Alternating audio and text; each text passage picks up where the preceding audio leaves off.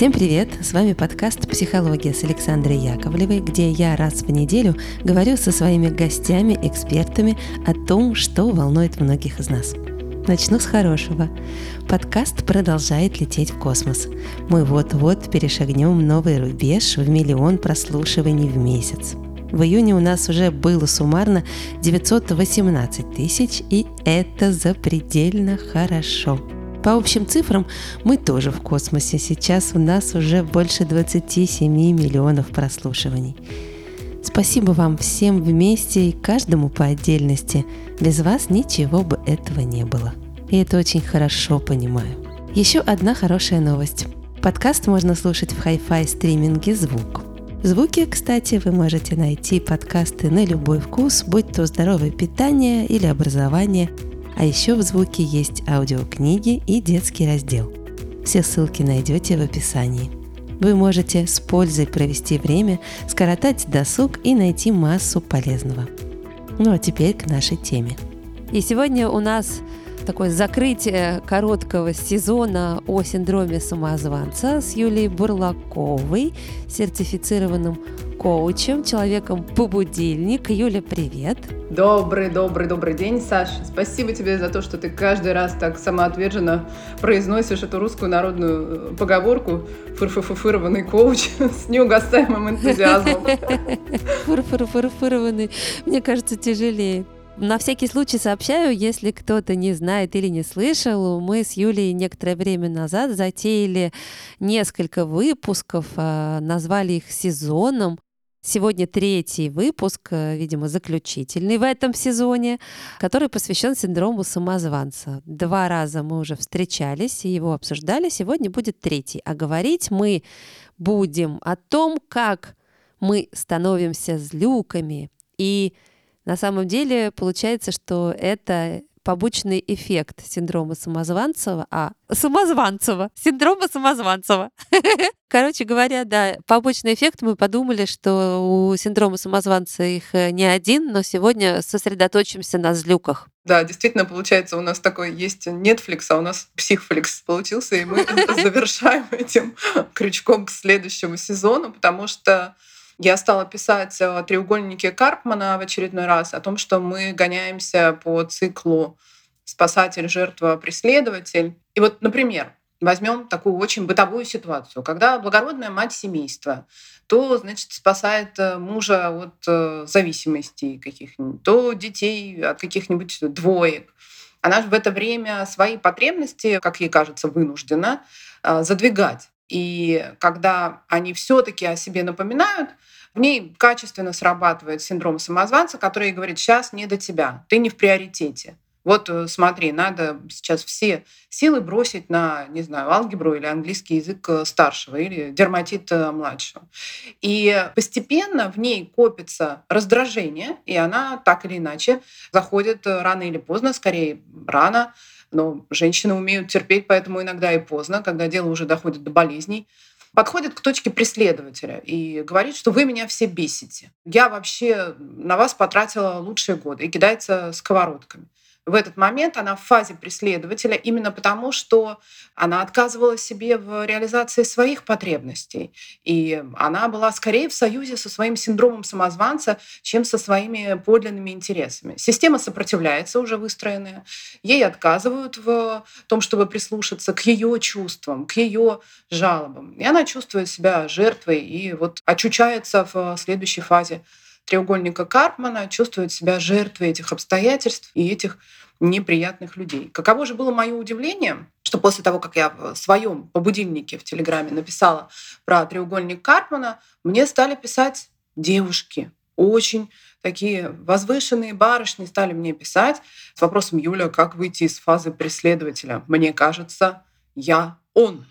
Ты, Саша, сталкивалась с таким, что, казалось бы, благовоспитанная, благообразная девица ну или мать семейства срывается и, и резко становится, в общем, злобной. Подожди, а это только к женщинам относится? У меня сразу такой гендерный вопрос. Просто у женщин это максимально э, неожиданно и максимально контрастно по отношению к имиджу э, вот э, того благообразия и, и той, ну, собственно, даже иногда подчиненности, страшно сказать. Так, ну смотри, вот сейчас, пока ты рассказывала, я вспомнила свою любимую маму. Не в том плане, что я сейчас хочу навешать ей каких-то э, зон ответственности, хотя ее давно уже с нами нет, но мне кажется, она вот из таких была, да.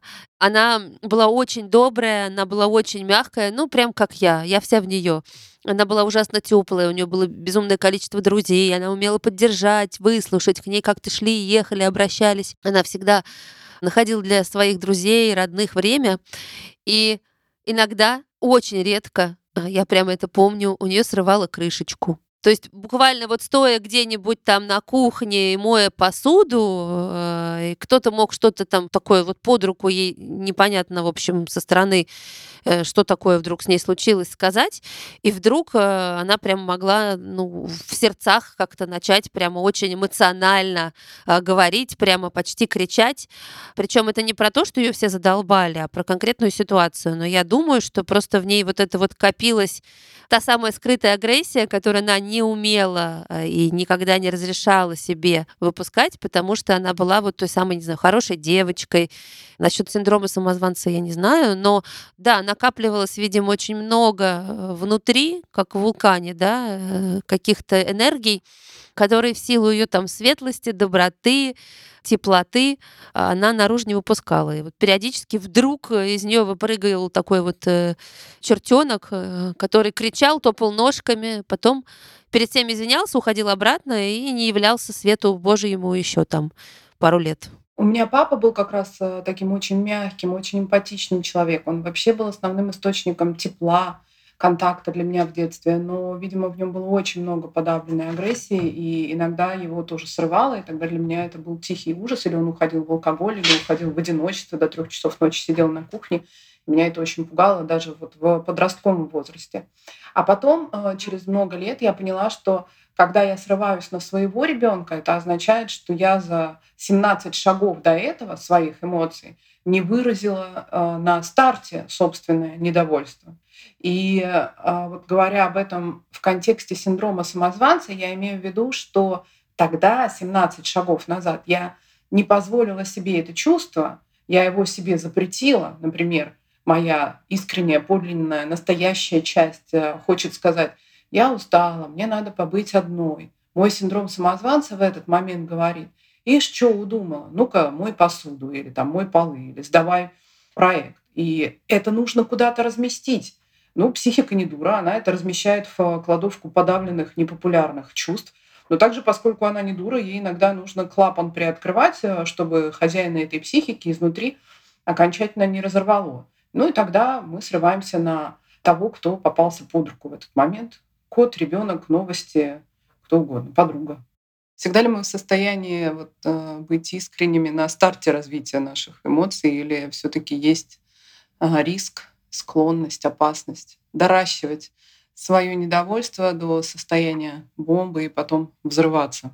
Мне кажется, вообще у всех очень по-разному, Юль. Как будто есть люди, с кем это можно, да, сразу обсуждать свои эмоции, а с кем приходится больше терпеть, хотя я надеюсь, что ну, в моем кругу таких людей практически не осталось. Но на заре моего процесса личной терапии, я помню, был такой очень яркий кейс. Сегодня ко мне приезжает в гости подруга, потрясающая, совершенно блистательная Вероника, музыкальный деятель.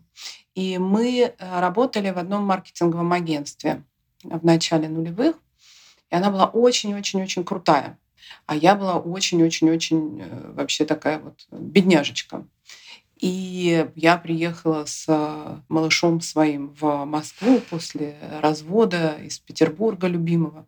И вообще все не слава богу. И у меня была классная защита. Это интеллектуализация и с большой буквы «Б» большой духовный путь. Знаешь, вот э, есть э, героический жанр, и я в нем себя чувствую прекрасно, так очень аутентично, очень подлинно. Ну вот, например, э, спасать дитя и после развода выживать. Я не обесцениваю никак свои ни сложности, ни достижения того периода, но просто меня, конечно, ждало очень много инсайтов на личной терапии, о моих э, периодически злобных реакциях на мир, которые для меня самой искренне считывались как, ну, скажем, высокодуховные.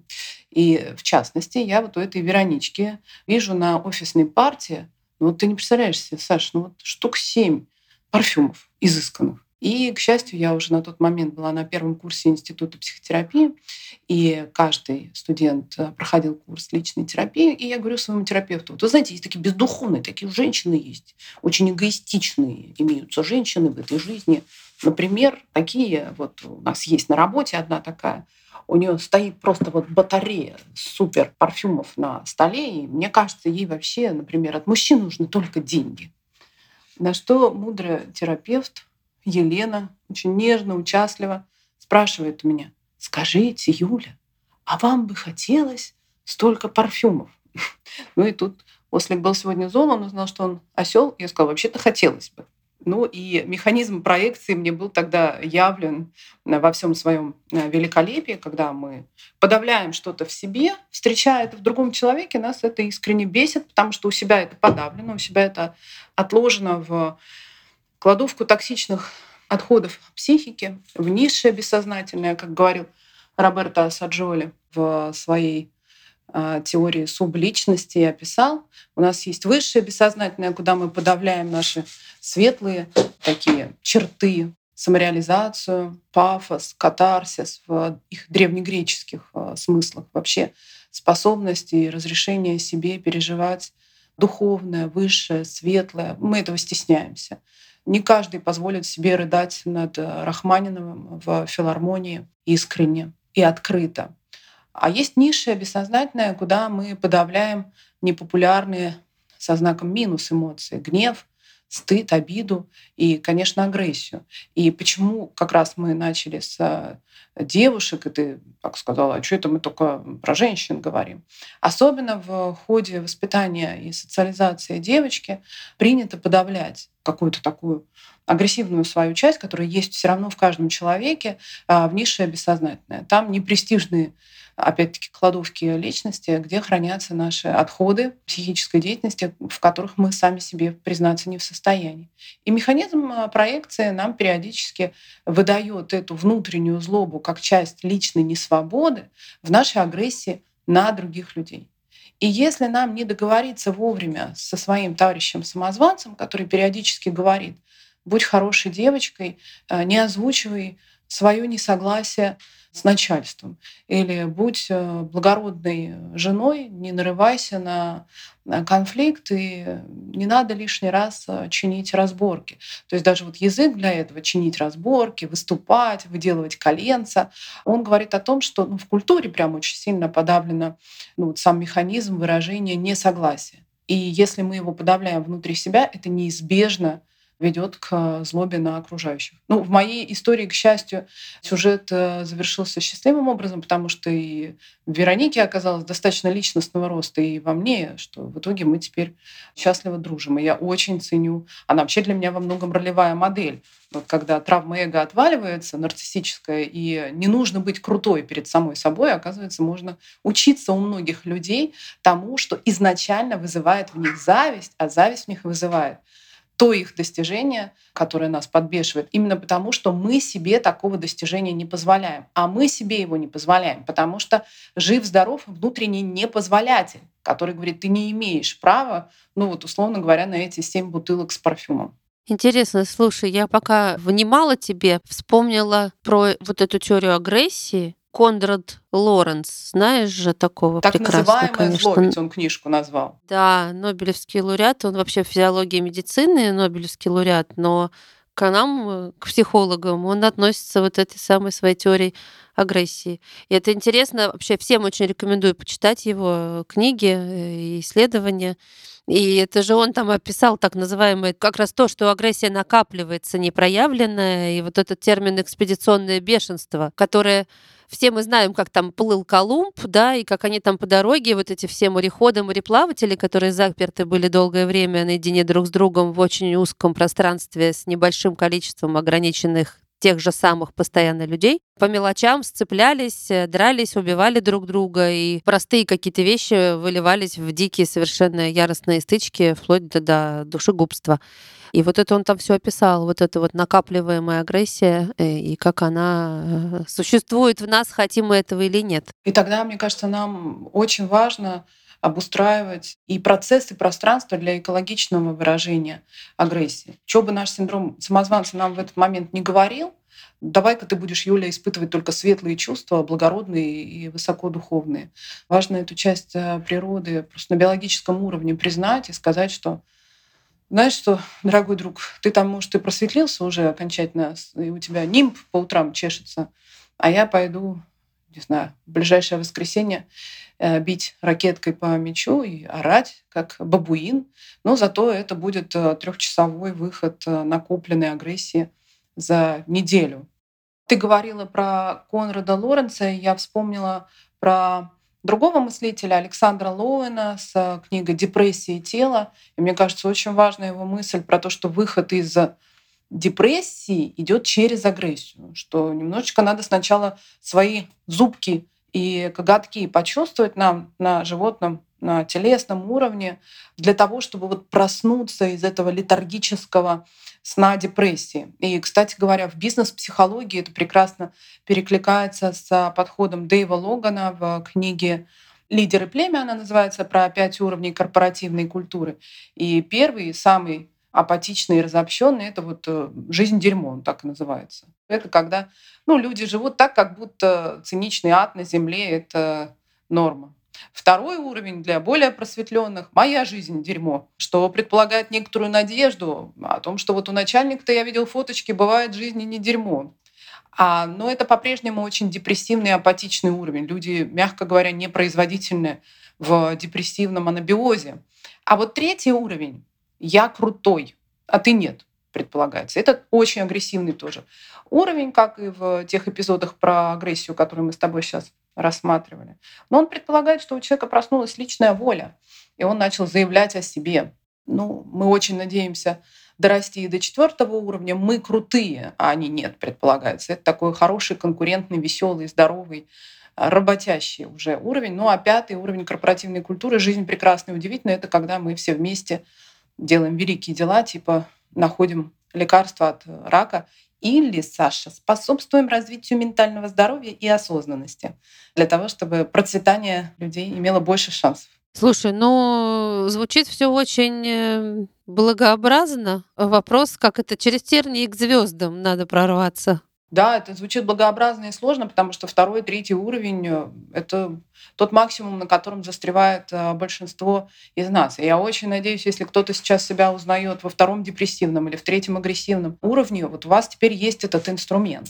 А вы теперь знаете, что такой э, фирменный червячок в нашей психике, который выращен во многом культурой системой воспитания а, и вообще толерантностью к насилию, синдром самозванца это внутренний тюремщик, который говорит, что ты не имеешь права на счастье, на развитие, на деньги, на проекты, на любовь, на себя, на, на то, чтобы жить свою жизнь из точки «я». И эта система внутреннего тюремщика, она не может не вызывать токсины, периодически накапливаемые и периодически выходящие наружу вот нашей, собственно, личной злобы. Ну, я не знаю, Саш, может, твоя аудитория просветленная, я вот нет. Я, если не буду за собой внимательно следить, э, я на кого-то обязательно натявкаю. Если я не буду достаточно осознанная, чтобы выражать эмоции, чувства в уважительном ключе. Я не говорю про то, что мы теперь инфантильно должны обрушивать свои бесценные чувства на каждого встречного и поперечного в момент их возникновения. Нет, конечно, я говорю про цивилизованную коммуникацию. Может быть, знаешь, один из способов — это посмеяться над э, собственными ограничителями, этими внутренними тюремщиками, которые ну, как только появляется насилие в свой адрес, да, какой я с собой, такой я с миром. Если я чего-то запрещаю себе, ограничиваю себя, то это обязательно означает, что я буду что-то запрещать кому-то и агрессировать на кого-то. Мне нравится вообще самая ирония я придумала шуточный гайд про Зину, которая настолько себя грызет, что Вот она эталон, она мировой образец по такой самогрызке. Я сделала шуточный гайд «Пять советов самогрызок, э, как окончательно себе сгрызть мозг». И вот э, в этих пяти измерениях этого самогрызения я рассматриваю кейс Зины, как вообще-то она угасает. Она такая самоотверженная, она позже всех остается в отделе. Но почему-то ее бесит Маша, которая в 6 вечера без зазрения совести уходит с работы, а потом Зина узнает, что Маша уходит не просто куда-то, Саша, она уходит в спа.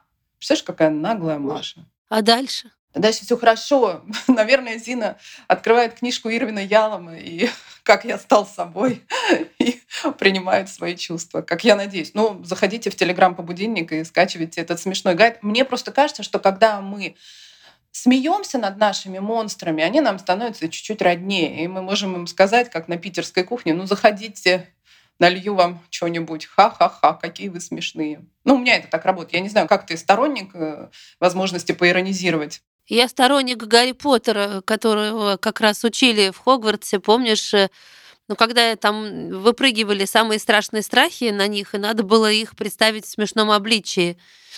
И там паук оказывался на коньках, кто-то становился клоуном, но, правда, на Гарри Поттера вылетел Дементор, и все так испугались, что ни во что смешное не смогли его облечь. В общем, история похожая на, на твой питерский юмор. когда самый страшный страх, нужно попробовать сделать смешным э, и разобраться с ним полюбовно, получается тогда. Он тебя не грызет, не убивает. Классно, что ты вспомнила про Гарри Поттера, и классно, что ты подчеркнула то, что мы ни в коем случае синдром самозванца, кстати говоря, не, не убиваем и не изгоняем.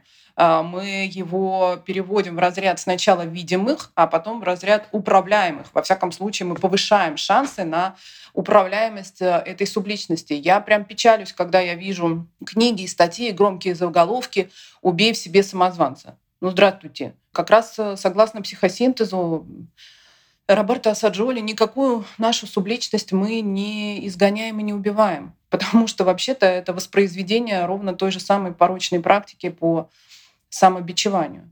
Ни одна штучка-дрючка в психике не заводится просто так. Любые реакции психики направлены только на одно, на наше выживание.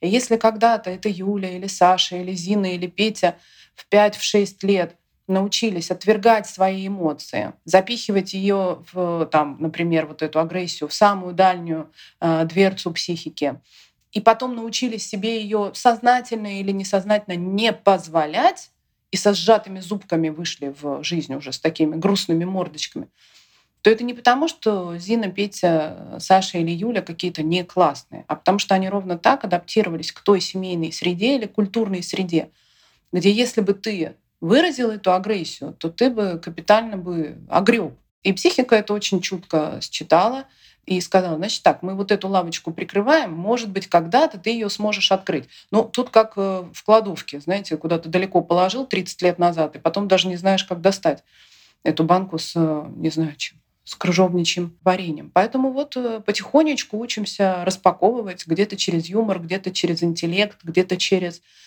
телесную практику, постучать там себя, как, опять же, бабуин на сквоше или ну вот, кстати говоря, новейшие научные исследования показывают, что прямо вот после насилия, после травмы, связанной с абьюзом, женщинам очень показаны восточные единоборства просто вот как вид искусства. И через тело проживание той агрессии, которая когда-то была не позволена, там уж не то, что синдром самозванца, а там просто вся система выживания, да, терпи, молчи, иначе не выживешь. Вот она постепенно реформируется через выход наружу. То есть злюки, как мы с тобой начали сегодня разговор, образуются внутри нас не просто так.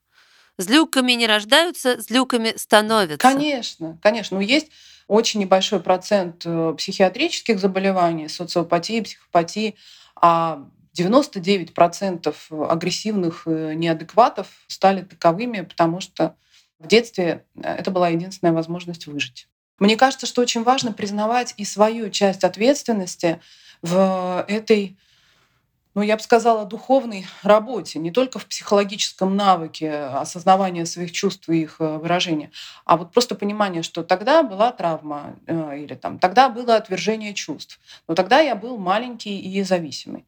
Теперь я большенький и независимый гораздо больше, чем тогда, и у меня есть ответственность взрослого человека в понимании своих чувств и в их э, экологичном выражении. Потому что если я застряну в бедняжечке, то ну, я как раз пойду дорожкой вторичного выгоды жертвы. Я это говорю без victim блейминга, не, не хочу звучать как человек в белом пальто, который говорит, М, у тебя вторичная выгода жертвы, ну-ка, соберись, э, тряпка, ты просто не хочешь нести ответственность за свои чувства. Мы никогда не знаем, в какой момент у человека, да и, собственно, или у нас самих есть ресурс контейнировать э, это тяжелое переживание. Или вот как раз мы сейчас по объективным обстоятельствам регрессировали до инфантильного ну, вообще полураспада, когда вот, да, всю меня расквасило, и я сижу там в душе и рыдаю. Мы на это тоже имеем право. Но генерально, как вот светлая дорога э, личностного роста, конечно, хотелось бы мне вот ну, для себя лично это понимать, что есть мой выбор. И в бедняжечку запасть э, очень просто, но здорово бы понимать, что путь бедняжечки неизбежно рано или поздно приходит к проявлению злючечки. Слушай, я сейчас, пока тебя слушала, ушла мыслью по другой дороге. Наметочки наброшу, а поговорим, может быть, об этом в следующий раз. Ты несколько раз произнесла слово «дорога», и я вспомнила песню. Мы в город изумрудный идем дорогой трудной, идем дорогой трудной, дорогой непрямой. Заветных три желания исполнит добрый Гудвин, и Элли возвратится с Татошкою домой. И пока я тебя слушала, я начала раскручивать эту мысль про дорогу трудную, которую, значит, преодолевает это Элли. Это из э, «Волшебника изумрудного города», если вдруг кто-то не знает, или его детство миновала эта книга. Так э, вот, сейчас философское отступление. Я подумала, господи, я эту песню с детства знаю и люблю. И она такая светлая, добрая и простая. И вдруг я сейчас подумала, а вот что в ней я слышу и слышу? Идет девочка трудной дорогой, не прямой, не простой, к волшебнику и несет заветных три желания. И он, когда она эту непростую дорогу преодолеет, их исполнит. И тогда она домой сможет возвратиться. Понимаешь, дело в чем? Я подумала. Она почему-то какому-то волшебнику незнакомому тащит по тяжелой дороге свои три заветных желания. В надежде, что она преодолеет вот эти трудности доберется до волшебника, и он тогда ее наградит исполнением этих желаний. То есть она не работает над тем, чтобы свои желания исполнить, чтобы там, ну вот найти какие-то ресурсы в себе, в окружающей ее действительности. Она преодолевает, преодолевает трудности, чтобы кому-то вот туда эти три желания отдать, а он будет у него как бы, да, настроение оценить ее вклад. Он исполнит, а может и нет. Но ей надо вернуться домой с исполненными желаниями. То есть, блин, она борется, борется со своими трудностями, а желание другой будет исполнять. И еще не факт, что он исполнит. А в детстве так все просто казалось. Да, ты тревожную сейчас трактовку описала, прям волнительно за Элли в связи с этим. Да я сама такая Элли, понимаешь, меня вот как это голубой вертолет, и волшебник в нем прилетит, друг волшебник в голубом вертолете и бесплатно. То есть, понимаешь, какое-то есть волшебство, но оно не во мне, оно все время где-то из... снаружи. И вот все время мы должны до него дорваться как-то. Мне кажется, для периода сказки, для периода детства это как раз а, логично, легитимно, здорово. И для того они и существуют, сказки, чтобы поднапитаться этой энергией веры в доброго волшебника, чтобы у детской психики были силы на очередные сутки, на контейнирование всей той тревоги экзистенциального ужаса от того, что надо засыпать, потом завязывать утром шнурки, и потом есть э, кашу. В общем, продержаться до следующей сказки. Но на то и взросление психики, чтобы, как в том мемчике, иногда просыпаешься утром в воскресенье на даче кричишь «мама, завтрак», а потом понимаешь, что мама — это и есть ты. То есть до взрослеть через сказку, до взрослого состояния, в котором мы понимаем, что волшебник в голубом вертолете — это я и есть. И, и, и я и, и созидаю как э, чудо своей жизни, так и все те античудеса, на которые мы вполне способны. Ну ладно, ладно, я все равно верю в волшебство. Просто я раньше верила в то, что волшебники где-то далеко, а в последнее время я стала думать, что волшебница это я. Так ты и есть волшебник. Вон, смотри, что ты понасоздавала. Наверное, потому что ты внимательно слушала другую песенку спроси у жизни строгой, какой идти дорогой, куда по белу свету отправиться с утра. И выбор очевиден. Дорогу добра. Дорогу добра и здоровому выражению агрессии. Несмотря на синдром самозванца. Жалко, не, мне кажется, нельзя включать эти все песенки в наш подкаст, потому что что-то я тут недавно изучала вопрос. Мне хотелось какой-то музыкой это все разнообразить. И что-то там э, вопрос про авторские права повис в воздухе. И я решила, что ладно, буду сама напевать, э, как могу. Конечно, мне кажется, у нас хорошо получилось. Саш, давай Мы, правда, с тобой стихами сейчас подвешивать э, крючочек интриги на следующий сезон про экзистенциальную категорию пути, дороги и наших выборов на ней. Давай. Спасибо тебе большое за разговор. Как всегда, интересно. Как всегда, дороги повели в разные направления. Но надеюсь, что куда-то кого-то они приведут. В этом чудо и роскошь искреннего диалога самоироничных, развивающихся людей. Браво! Именно такие мы. Большое спасибо всем, что вы дослушали этот выпуск. Э, надеюсь, что он показался вам хорошим. Вы со всем, с кем нужно, поделитесь со всеми. А еще, конечно же, я представлю нашего гостя напоследок. Это Юлия Бурлакова, сертифицированный коуч и человек-побудильник. Так что подписывайтесь на ее телеграм-канал и на наш телеграм тоже – я там иногда какие-то светлые мысли рождаю. Э, ну и все ссылки найдете в описании. Туда же книжечки напишем, которые упомянули. Их было сегодня много. Юль, спасибо тебе большое. Спасибо, Саш. Обнимаю. До встречи. До встречи. Всем пока, берегите себя и услышимся через неделю.